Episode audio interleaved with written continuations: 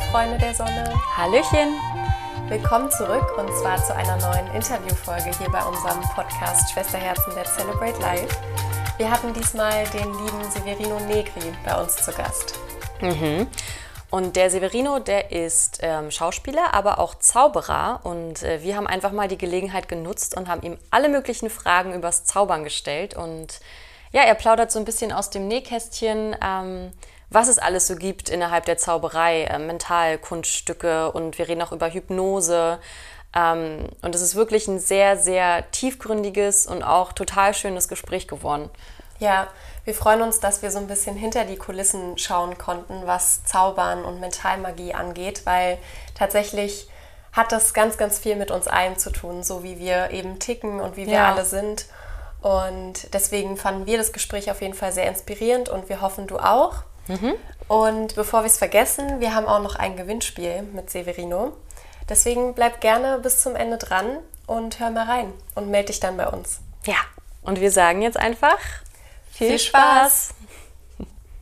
Ja, hallo Severino, herzlich willkommen in unserem Podcast und wir freuen uns total, eine neue Folge aufzunehmen. Herzlich willkommen. Herzlichen Dank für die Einladung. Danke für deine Zeit. Ja, ich würde sagen, wir starten einfach mal, springen ins kalte Wasser und wir haben nämlich ganz viele Fragen an dich übers Zaubern. Und die erste Frage wäre so, was ist denn überhaupt Zaubern? Was ist Zaubern? Wie lange machst du das schon? Und was fasziniert dich daran denn so? Okay. Was ist Zaubern? Das sind für mich verschiedene Sachen. Jeder definiert das vielleicht ein bisschen anders. Für mich sind das aber folgende Punkte. Einerseits habe ich die Möglichkeit, durch Zaubern anderen Menschen dieses Staunen und dieses Wundern, was wir so als Kinder noch hatten, wieder zurückzugeben. Das ist für mich Zaubern. Nicht das, was ich mache, sondern das, was passiert beim Zuschauer. Weil wir rennen jeden Tag zur Arbeit hin und her und lesen die Nachrichten und es ist nicht immer alles rosig da draußen. Und wenn man da einfach mal für eine kleine Weile da ausbrechen kann und wieder dieses Gefühl von Staunen und Wundern zurückbekommt. Wenn ich das sehe bei den anderen Leuten, das ist das, was für mich so wahre Magie ist in dem Sinn. Ja, das ist das eine. Und jetzt habe ich gerade den Faden verloren. Das zweite, Zauberei ist in dem Sinn aus meiner Sicht, ich nutze meine 5 Sinne, um die Illusion eines 6. Sinnes zu generieren. Mhm. Wenn man es jetzt, wie sagt man, in einem Duden schreiben würde, wäre es vielleicht das. Mhm. Mhm. Und wie lange machst du das schon mit dem Zaubern? Also, oder auch anders gefragt, was hat dich dazu bewegt, anzufangen zu zaubern? Das hat mit 9 angefangen. Da hat mir damals mein Opa meinen ersten Kartentrick gezeigt. Nicht, dass er jetzt Zauberer war, überhaupt nicht. Er hat mir einfach einen Kartentrick gezeigt. Das waren so Karten in der Schweiz, die haben eine Rose, die haben eine Schilte, nennt man das, eine Schelle und was war das drin? Noch eine Eichel. Ach so, das waren die 3 Farben, die 4 Farben, die da drin waren. Ja. Und der Trick ging eigentlich darum, dass er eine Karte, ohne sie zu sehen, an die Nase halten konnte und sagen konnte, ob das eine Rose ist oder nicht. Mit der Idee, dass eine Rose ja einen herrlichen Duft haben soll.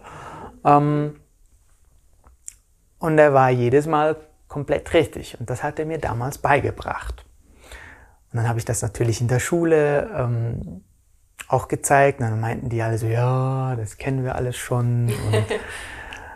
Aber ich fand das total cool und ich habe dann halt weitergelesen, was es so noch für Möglichkeiten gibt und halt viel gelernt. Und ich habe dann so, als ich dann Teenager war, so meine ersten Auftritte gehabt, sei es bei Geburtstagen, sei es bei Hochzeiten und schon relativ früh auch bezahlt. Jetzt nicht die Riesengagen, das hat vielleicht für einen Schokohasen gereicht, aber das war mir schon total super für mich, Hauptsache ich konnte vor den Leuten stehen und das, was ich gelernt habe, präsentieren. Und ich habe mich dann auch über die Jahre durch all die verschiedenen Genres, die es im Zaubern gibt, durchgearbeitet und so dann halt mit der Zeit meinen eigenen Charakter gefunden als Zauberer. Und der verändert sich auch über die Jahre immer wieder mal. Professionell mache ich das seit ich 20 bin, also schon eine Weile. Habe das aber nicht immer Vollzeit professionell gemacht. Ich habe nebenbei noch andere Arbeiten gemacht und jetzt während der aktuellen Lage ist es der größte Teil meiner Arbeit. Genau. Du hattest ja gerade gesagt, dass du mit Illusionen arbeitest. Du erschaffst einen sechsten Sinn. Und das ist, glaube ich, auch was uns mega interessiert. Also ist es denn wirklich da, das Zaubern, oder ist es nur eine Illusion, was wir Menschen vielleicht sehen wollen? Kannst du uns da mal ein bisschen mitnehmen? Womit arbeitest du denn bei uns? Also was sehen wir? Also wie ich das auch schon mal angesprochen habe am Anfang, weil wir eben durch unsere Perspektiven in der Art und Weise, wie wir die Welt sehen und erleben, eben halt auch selber blockiert sind oder gefangen sind in diesen Perspektiven, ist es so, dass wir alle die ganze Zeit uns die Geschichte selbst zusammenbauen, in dem Sinn. Wir versuchen mit den Geschichten, die wir uns selbst erzählen, dem Sinn zu geben, was gerade passiert. Und ich habe jetzt die Möglichkeit, von außen diese Geschichten zu beeinflussen, weil ich weiß, wie das menschliche Hirn funktioniert oder der menschliche Geist funktioniert oder noch besser, das Unterbewusstsein der Person funktioniert. Und das gibt mir die Möglichkeit, die psychologischen Tricks anzuwenden, um in die Art und Weise, wie ihr euch die Geschichte erzählt, reinzufunken, ein bisschen Regie zu führen. Vielleicht kann man das so gut beschreiben in dem Sinn. Und du hattest auch gerade gesagt, es gibt unterschiedliche Genres.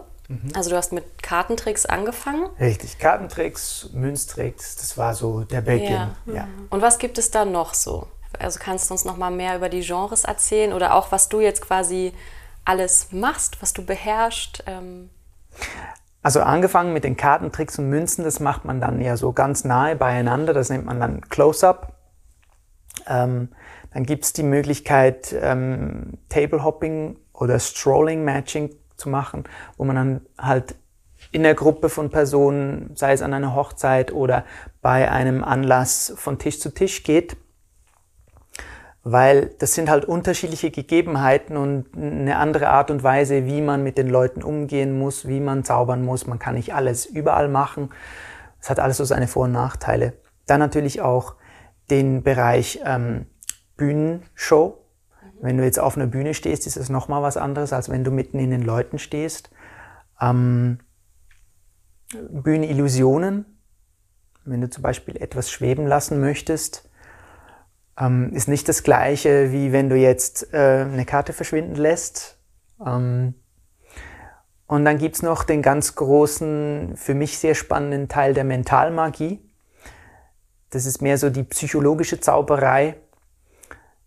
Das beinhaltet Gedankenlesen, Gedankenmanipulation, wenn man so sagen will, Hypnose, einfach die ganze Arbeit mit dem Unterbewusstsein meines Gegenübers. Das sind so das war so ein grob Überblick über diese Genres und ich bin hauptsächlich im Mentalismus zu Hause. Okay. Genau. Würdest du schon sagen, dass Mentalmagie ein Extrabereich ist? Weil ich schon dachte, dass Zaubern oder Magie generell Mentalmagie ist. Also, dass du generell mit Menschen ja arbeitest und mit ihrem Bewusstsein und Unterbewusstsein.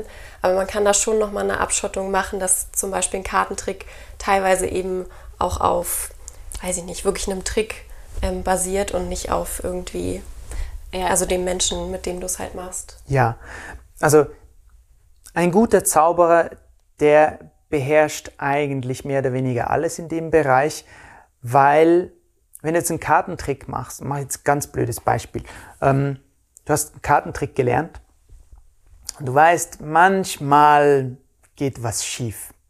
Es flasht irgendwas oder sonst was. Und dann gibt's den Moment, wo du halt einfach mal raus musst und den anderen zeigen musst, damit du eben lernen kannst, wie manage ich jetzt das Publikum in dem Zusammenhang. Und wenn man jetzt das Close-up macht, dann macht man das vielleicht hier in diesem Bereich. Und dann kommt genau die Stelle, die du beim Üben immer wieder mal so, einfach diese kritische Stelle, wo was zu sehen wäre, wenn dir was passieren würde. Und da gibt es zum Beispiel einen ganz einfachen Trick. Anstatt zu diesem Zeitpunkt hier auf die Karten zu gucken, mache ich einfach nur das. Und ich gucke den Leuten in die Augen. Und was passiert automatisch in 96% der Fälle? Dass die Leute automatisch, die registrieren das, die machen automatisch auch so und gucken mich an. Und dann sieht niemand, was ich hier mache. Das geht total vergessen, verloren.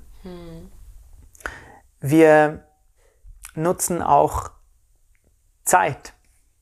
Es gibt eine sogenannte Time Misdirection, wo du Zeit nutzt, um Sachen im Hirn zu löschen, die gerade eben passiert sind. Und das nutzt eigentlich jeder, auch ein Kartenzauberer oder ein Zauberer auf der Bühne nutzt es auch. Was ich bei der Mentalmagie halt noch mehr mache, ist, ich nutze viel mehr die Art und Weise, wie Leute denken. Wenn ich jetzt zum Teil noch Hypnose verwende, dann haben wir auch ein Element drin, was man wirklich fast Magie nennen kann, weil man Sachen hinbekommt, die sonst eigentlich nicht möglich wären. Also ich könnte euch zum Beispiel mit Hypnose die Hand auf diesen Tisch da kleben und ihr werdet nicht mehr die Möglichkeit haben, diese Hand da loszubringen. Und da ist kein Trick dahinter. Das hat nur mit Hypnose zu tun. Das ist etwas auch. Ich schreibe eine Geschichte in deinen Kopf, die dazu führt, dass es für dich nicht mehr möglich ist, diese Hand da von diesem Tisch zu lösen, auch wenn du es eigentlich könntest. Das hat fast ein bisschen was von der Magie, die man vielleicht aus Film und Fernsehen kennt. Definitiv. Und da kann man auch keine Unterschiede machen zwischen den Menschen, oder? Also man kann ja wirklich dann mit jedem arbeiten und jedem... Ja. Oder? Also wenn du zum Beispiel jetzt ein Publikum hast, dann suchst du dir persönlich die Leute aus, die du für geeignet hältst, um das zeigen zu können, was du dem Publikum zeigen möchtest. Woran siehst du das? Wonach guckst du da? Es gibt so Sachen, die ein Zauberer macht, um so Sachen rauszufinden. Nein. Stellt bestimmt so Fragen vorher vielleicht in die Runde. Nee, nicht unbedingt. Nein. Es gibt zum Beispiel so eine Sache, wenn man eine Show anfängt, ich mache das ab und zu, dass ich so einen Test mit dem Publikum mache. Wir können den gleich miteinander kurz machen. Okay? Haltet mal eure Hände so zusammen. Okay? Perfekt. Und dann macht ihr die Zeigefinger so auseinander. Und jetzt guckt ihr nur noch auf eure Zeigefinger. Und jetzt stellt ihr euch vor, dass oben bei den Zeigefingern zwei ganz starke Magneten sitzen, die sich gegenseitig anziehen. Einfach nur das vorstellen. Und während ihr hier so sitzt und euch das vorstellt, wie diese Magneten sich immer fester anziehen und immer stärker und stärker werden, stellt ihr fest, dass diese Finger immer näher und näher zusammenkommen. Siehst du, bei dir ging das super schnell, bei dir ist es noch ganz wenig und leise unterwegs und langsam unterwegs. Und je mehr, dass du dagegen versuchst, dich zu wehren, desto stärker werden die Magneten. Ja. Ging das bei dir gerade richtig schnell? Bei mir ging es richtig schnell. Es war so nur vorstellen. Ja. Und dann geht die zusammen. Ja. Genau. Und das mache ich zum Teil. Es gibt verschiedene solche Tests mit dem ganzen Publikum. Und während dieser Zeit habe ich die Möglichkeit zu gucken, wer reagiert wie auf das, was ich gerade mache. Und das sind dann auch die Leute, die ich dann vielleicht eher zu mir hochnehme auf die Bühne oder eben auch nicht. Weil ich möchte niemanden auf der Bühne haben, der, wie sagt man, mit dem ich vielleicht nicht ganz so tief gehen kann wie jemand, der diese Möglichkeit hat. In Zahlen ausgedrückt, man hat quasi diese Normalverteilung. Und da sind ungefähr 68% der Leute sind durchschnittlich gut hypnotisierbar. Wie viel Prozent? 68% sind durchschnittlich gut hypnotisierbar. Und dann gibt's rund 15%, die überdurchschnittlich hypnotisierbar sind. Und dann gibt's noch die 2,14%, die überdurchschnittlich gut hypnotisierbar sind. Und wow. Das für die Leute suche ich, weil die möchte ich auf der Bühne haben, wenn ich jetzt was mit Hypnose mache, aber auch bei anderen Sachen, weil die sind viel offener und garantieren mir eigentlich einen guten, flüssigen Ablauf, so dass ich mache das ja nicht nur für die Person, die bei mir auf der Bühne steht, sondern auch für die Personen, die zugucken. Und das soll ja ein Erlebnis für alle sein. Und das hilft mir herauszufinden, wer wie gut in den verschiedenen Sachen ist. Heißt jetzt aber nicht, dass wenn man zu den 68% gehört, dass man nicht auch zu den 15% gehören kann, weil das kann man trainieren. Alles kann man üben in dem Zusammenhang und mit ein bisschen Übung kann man immer besser werden in diesem Bereich. Und du arbeitest ja auch im Schauspielbereich, das heißt, du bist jetzt eine Person, die eher sich gewohnt ist, Sachen vorzustellen und ein größeres Vorstellungsvermögen hat. Das führt oft dazu, dass du eben schon sehr gut trainiert bist in dem Bereich. Deswegen hat das bei dir sehr schnell angeschlagen. Du arbeitest im Büro, hast eine ganze andere Herangehensweise, wie du arbeiten musst. Und das ist nicht per se schlecht, überhaupt nicht. Man merkt einfach den Unterschied. Du könntest aber genauso schnell werden wie sie mit Übung. Mhm. Nur macht das natürlich keiner. Also. Aber wäre jetzt, also würde heißen, dass ich jetzt gut wäre und mich gut auf das einlassen könnte, was du mit mir machen würdest? Oder? Wenn ich jetzt zum Beispiel im Bereich Hypnose was machen wollen würde, dann würde ich jetzt dich vorziehen. Mhm. Aber alleine aus dem Grund, weil ich mit dir viel schönere Sachen zeigen kann, die ich mit dir auch machen kann, aber bei dir habe ich ein größeres Risiko, dass vielleicht etwas nicht klappt. Ja. Weil alles, was ich mache, hat keine 100%ige Garantie. Es kann immer was schiefgehen. Immer. Das ist gleich eine ganz gute Frage. Würde ich auch einsteigen. Also, wir haben uns sowieso gefragt, also wie lange übt man denn sowas? Also wirklich jetzt mal, hast du damals...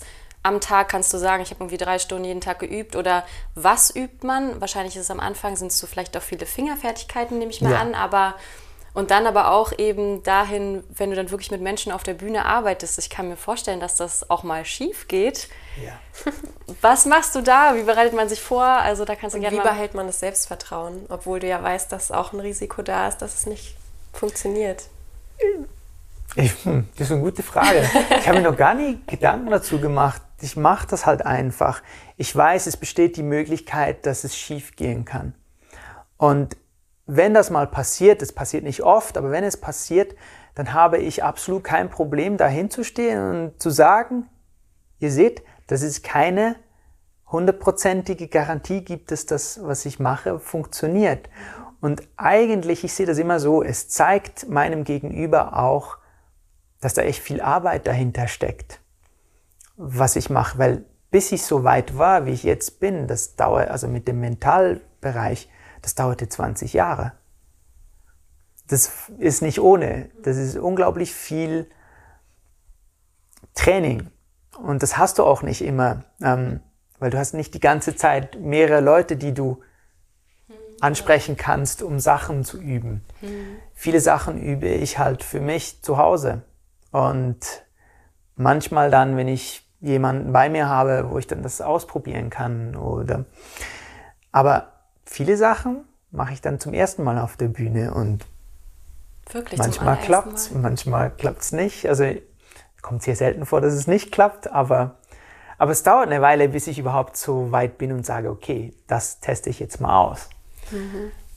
Also und davor liest du dann viele Bücher, also beschäftigst dich mit weiß ich nicht, bestimmten Themen, die dich dann halt darauf vorbereiten, weil du sagst, du probierst es dann wirklich auf der Bühne zum ersten Mal aus. Mhm. Und die ganze Vorbereitung davor, also... Es kommt natürlich dazu, dass ich über all die Jahre ein enormes Wissen in diesem Bereich der Zauberei angeeignet habe. Ich weiß, wie ich mit Sachen umgehen muss und wie ich die verwenden kann. Und manchmal passiert es eben, dass ich auf der Bühne oder bei den Leuten, wenn ich was mache, etwas feststelle. Irgendwas ist anders, und das bringt mich auf eine Idee.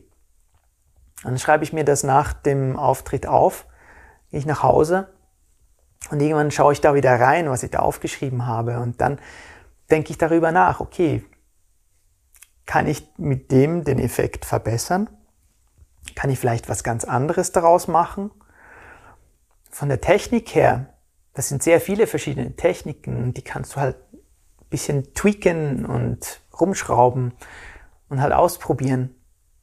Und eben manchmal funktioniert es überhaupt nicht, manchmal funktioniert es nur so halb. Und ich versuche auch alle meine Sachen aufzuzeichnen, damit ich eben das nachgucken kann und schauen kann, wo habe ich vielleicht jetzt noch Verbesserungspotenzial, wo habe ich vielleicht einen Fehler gemacht, so dass mein Gegenüber halt vielleicht nicht verstanden hat, was ich gerade von ihm will. Und das ist auch immer wieder spannend. Also ich lerne meistens aus meinen Fehlern sehr, sehr viel. Bücher, Filme, dann siehst du irgendwas und denkst so, das ist eigentlich noch eine gute Idee, das müsste ich mal ausprobieren. Und meistens ist es so, du hast quasi ein Endziel, quasi der Effekt, was er macht am Schluss, und dann baust du das rückwärts. Wie komme ich dahin? Mhm. Und dann fängt das viele Überlegen an und Ausprobieren an. Wie kriege ich das bewerkstelligt, damit es dann so aussieht, wie es aussehen soll. Witzig. Ist ja auch super cool, dass du so viele Dinge neu erfindest. Also so klingt das ja. Ich dachte irgendwie, es gibt eine Anleitung. Genau, es gibt auch ein Buch und da stehen die Zaubertricks drin oder die Dinge, die schon mal gemacht worden sind. Aber es scheint ja so, als hättest du Techniken und Tools einfach, die du dann wirklich immer... also so sowohl anpassen als kannst, auch. Ja. Sowohl als auch. Es gibt natürlich auch Literatur dazu. Wir sind auch organisiert in dem Bereich. Das heißt, wir tauschen uns auch teilweise aus. Es gibt auch Leute, die davon leben, Effekte zu entwickeln und die dann auch verkaufen. Also die Möglichkeit gibt es auch. Wenn mich was brennend interessiert, und ich jetzt selber nicht die Arbeit da reinstecken möchte, das zu entwickeln, kann ich natürlich ein bisschen Geld in die Hand nehmen und mir so einen Effekt kaufen. Und dann habe ich die Entwicklungsarbeit nicht mehr. Ich habe nur noch die Arbeit der Präsentation. Wie integriere ich die Präsentation in meinen Charakter? Weil jeder Zauberer ist unterschiedlich oder sollte unterschiedlich sein.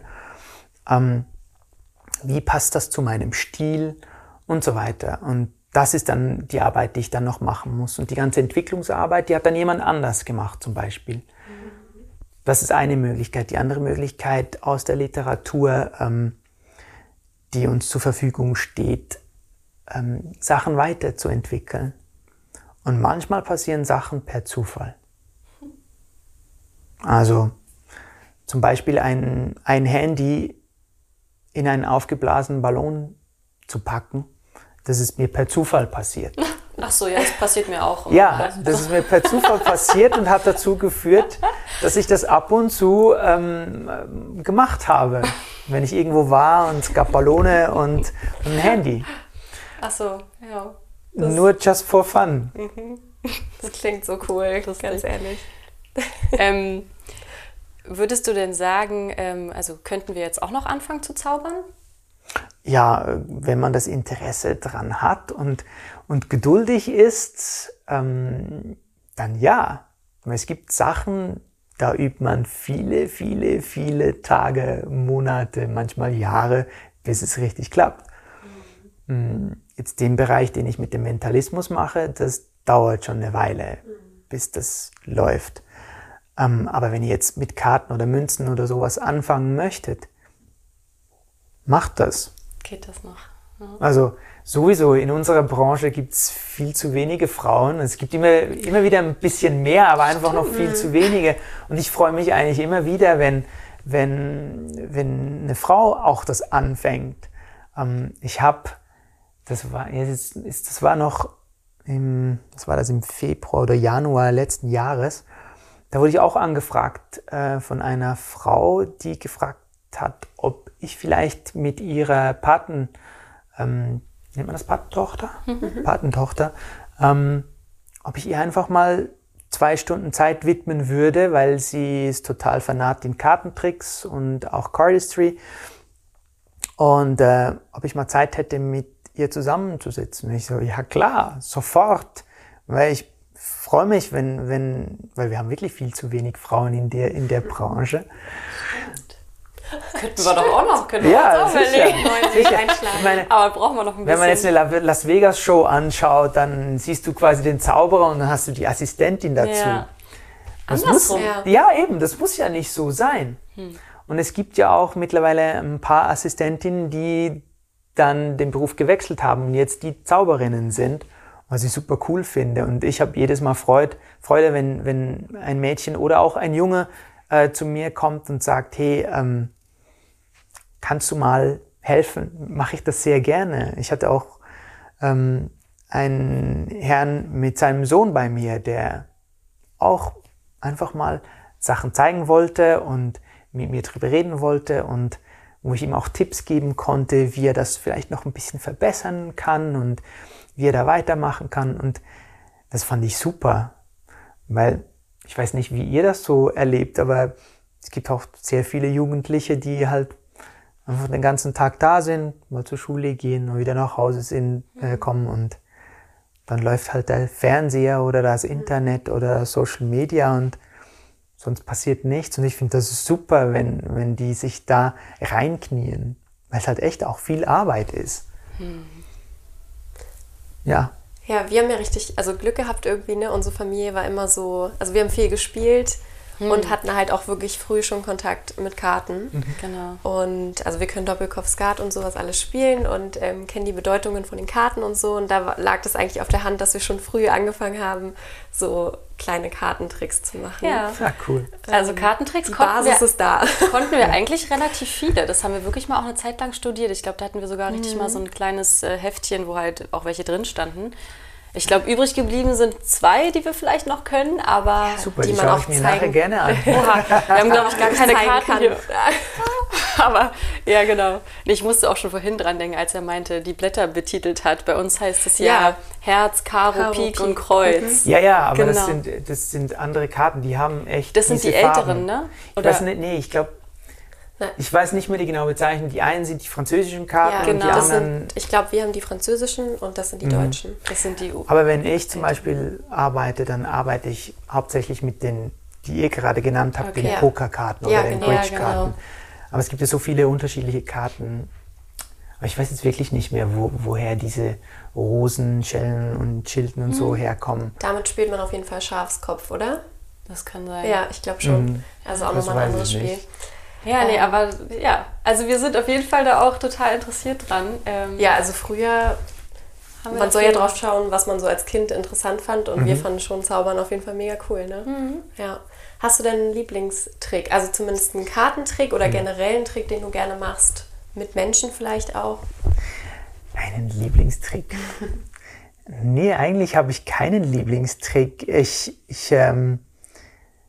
Es kommt total auf mein Gegenüber darauf an. Momentan, wo ich halt meist online zaubere, sind es vor allem Tricks, die auf der anderen Seite, also beim Zuhause meines Gegenübers, direkt passieren.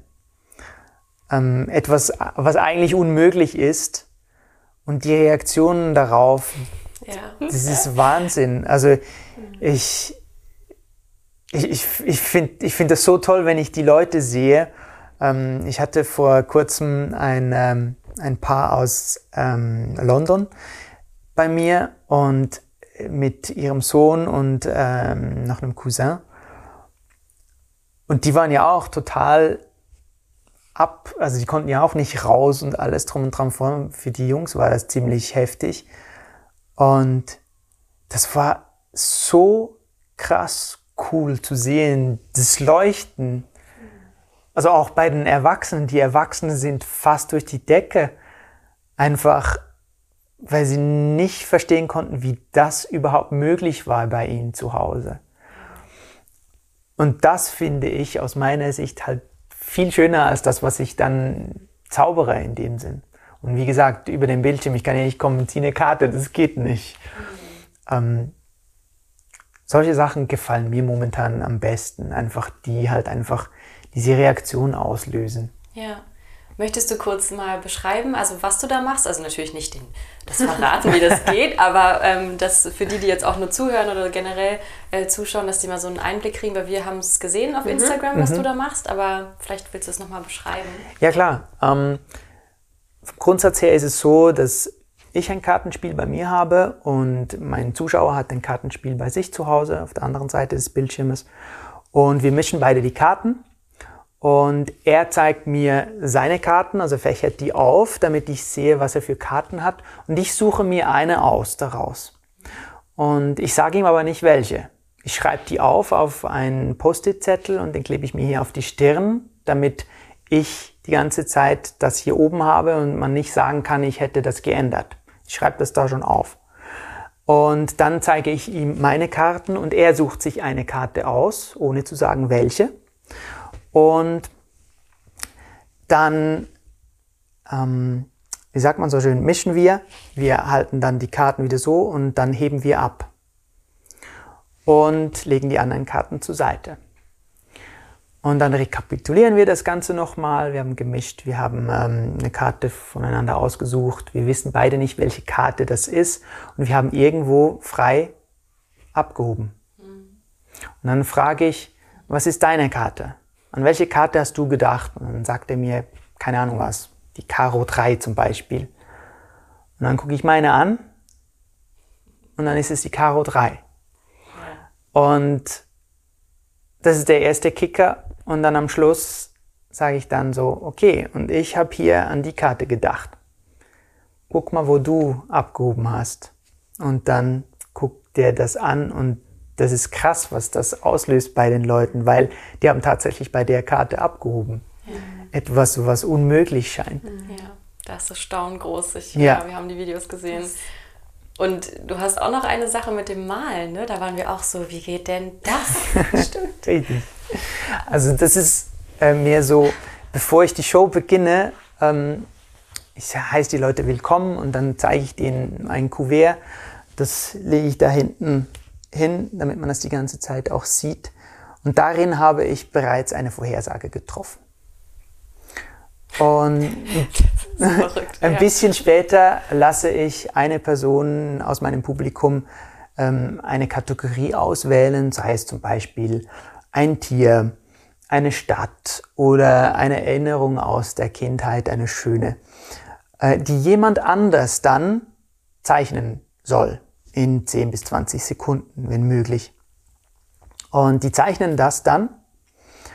Und dann hole ich mein Kuvert hinten wieder nach vorne, öffne das, es ist verschlossen, ich öffne das, hole meine Zeichnung raus, halte sie noch so hin und dann bitte ich die andere Person auch auf 3 seine Zeichnung in die Kamera zu halten.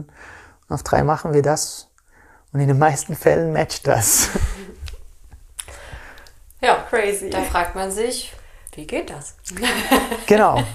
Das soll man sich auch fragen, ja. Zauberstaub. Hat das was mit Energie zu tun? Kann man das vielleicht so erklären? Ich würde sagen, im weitesten Sinne ja, weil alles, was wir tun und lassen, hat ja mit Energie zu tun. Wenn wir jetzt aus dem Bereich Hypnose ein bisschen plaudern, um uns herum schwingen die ganze Zeit irgendwelche Energien rum. Da wir aber halt durch unsere Erziehung, wie wir aufwachsen und wie wir von anderen programmiert werden, halt verlernen, diese Signale zu lesen, zu hören und zu sehen, kriegen wir die nicht mehr mit. Wenn wir aber im hypnotischen Zustand sind, haben wir wieder Zugang zu diesen Signalen. Und deswegen, ihr kennt das vielleicht. Ihr seid in einem Raum mit anderen Leuten, ihr wartet und dann kommt irgendjemand Wildfremdes da zur Tür rein. Ihr wisst innerhalb von einer halben Sekunde, mit der Person kann ich oder eben nicht. Ohne jemals ein Wort mit der Person gesprochen zu haben. Ihr wisst das einfach. Und das liegt daran, dass euer Bewusstsein kann maximal 40 Sinneseindrücke verarbeiten pro Sekunde.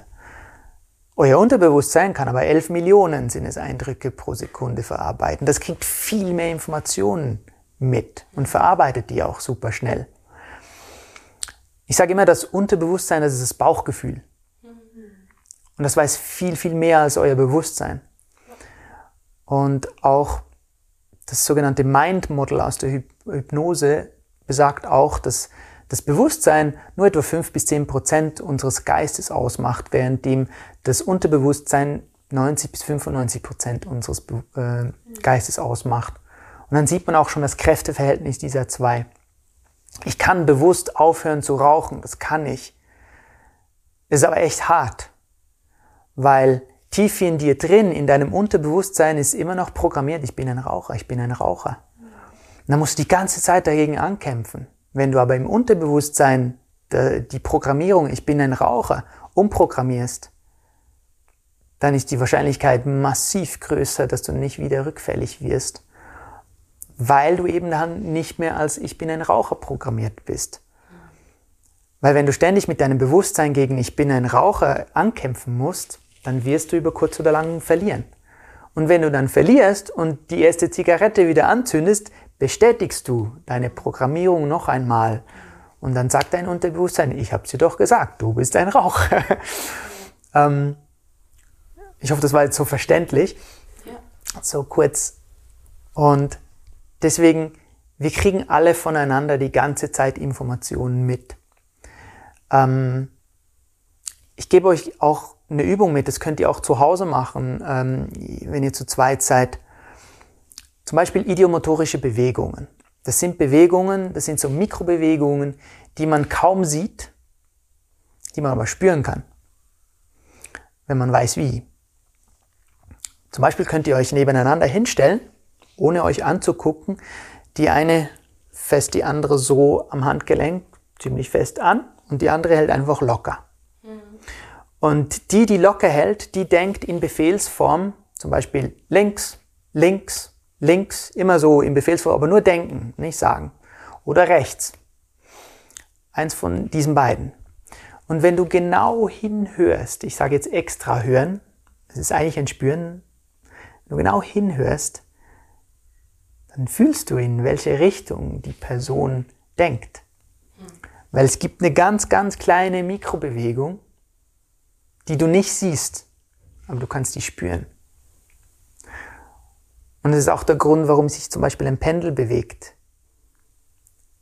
Das macht nicht das Pendel, sondern das macht dein Arm mit Mikrobewegungen. Das kannst du selber ausprobieren, wenn du ein Pendel hast und einfach nur rauf, runter denkst, in Befehlsform, macht es das auch, weil dein Arm macht das automatisch, ohne dass du das siehst. Und so gibt es noch sehr viele andere Sachen. Wenn ich euch angucke, gut, ihr habt jetzt beide lange Haare, da ist es ein bisschen schwieriger, dann sehe ich den Puls zum Beispiel nicht. Wenn ich jetzt mit euch etwas mache, würde ich zum Beispiel eure Hand in die Hand nehmen, wo ich die Möglichkeit habe, den Finger auf den Puls zu legen. Der gibt mir Auskunft. Bist du nervös? Bist du gestresst? Bist du relaxed? Ich sehe zum Beispiel an euren Schultern, ob ihr entspannt seid. Genau. Ich sehe an eurer Art und Weise zu atmen, was mit euch los ist. Und dann im Gesicht, diese kleinen Mikrobewegungen gibt es auch im Gesicht. Und die kannst du bewusst nicht steuern, diese Mikrobewegungen. Das sind alles Bewegungen, die unbewusst oder unterbewusst stattfinden. Und das erzählt unglaublich viel, wenn man weiß, wie lesen.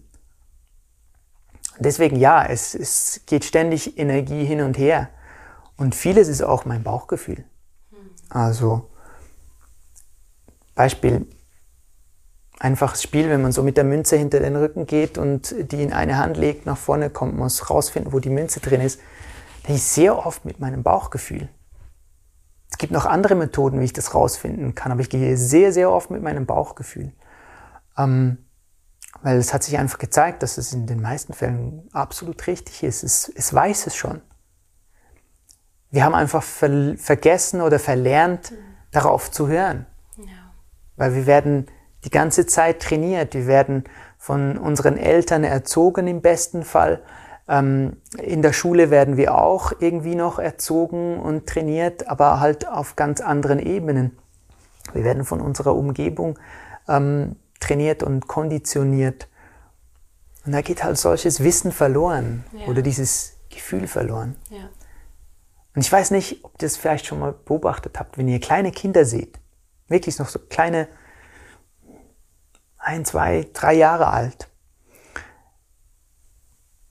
Bei manchen Leuten, wenn die die zum ersten Mal sehen oder auch zum zweiten oder dritten Mal, verstecken die sich hinter den Eltern. Ja. Mhm. Und ihr müsst mal ganz genau gucken, wie die Kinder schauen. Ich kann es nicht beweisen, aber ich glaube, die sehen noch was, was wir verlernt haben zu sehen. Mhm. Die spüren, was beim Gegenüber los ist. Sie wissen vielleicht nicht warum, aber sie spüren das. Und dann gibt es halt bei anderen Leuten, auch die sie nicht kennen, wo sie dann einfach sich nicht verstecken, nach vorne kommen. Und da sehen sie was anderes oder spüren was anderes. Müsst ihr euch einfach mal achten. Ja. Wenn ihr einfach mal so ein Augenmerk darauf werft, dann werdet ihr das sehen. Ja, das habe ich schon gesehen. Das ist so spannend. Ja. Naja, eine Aura, ne? Eine Aura von einer Person. Ja. Ist ja das, was du meintest mit dem ersten Eindruck, ob dir jemand geheuer ist oder nicht, das hat man ja tatsächlich sehr oft und man kann es kaum erklären. Intuition, Bauchgefühl. Ja, und Kinder sind eben noch unbefleckter, ne? Die sind eben noch nicht so trainiert wie wir. Die haben den Zugang noch. Die haben den Zugang noch besser als wir. Ja. Nur weiß man das dann noch nicht. Dann findet man alles doof und so weiter und überhaupt, was die anderen dann sagen. Genau, wenn dann gesagt wird, nee, das ist nicht so, wenn das Kind das erzählt, dann setzt sich das natürlich auch bei dem Kind. Ja, richtig. Und wenn man dann ein bisschen älter ist und dann denkt so, Mist, hätte ich das bloß vorher gewusst. Ja, richtig. Eigentlich dann hätte ich mich nicht darauf eingelassen zum Beispiel. Ja. Ja, wir würden das jetzt total toll finden, ne? Was würden wir dafür geben? Also wir versuchen ja diesen Zugang zu finden und das wollte ich dich auch fragen. Meinst du denn sowas wie Meditation? Absolut. Also halt auch Achtsamkeitsübungen, also trägt alles dazu bei? Absolut. Ist das nicht alles unfassbar spannend, über was wir da gesprochen haben? Also wir finden auf jeden Fall und wir können es kaum erwarten, mit euch den zweiten Teil zu teilen. Der kommt nächste Woche und wir hoffen, dass du da wieder dabei bist und würden sagen, wie immer, Let's celebrate life!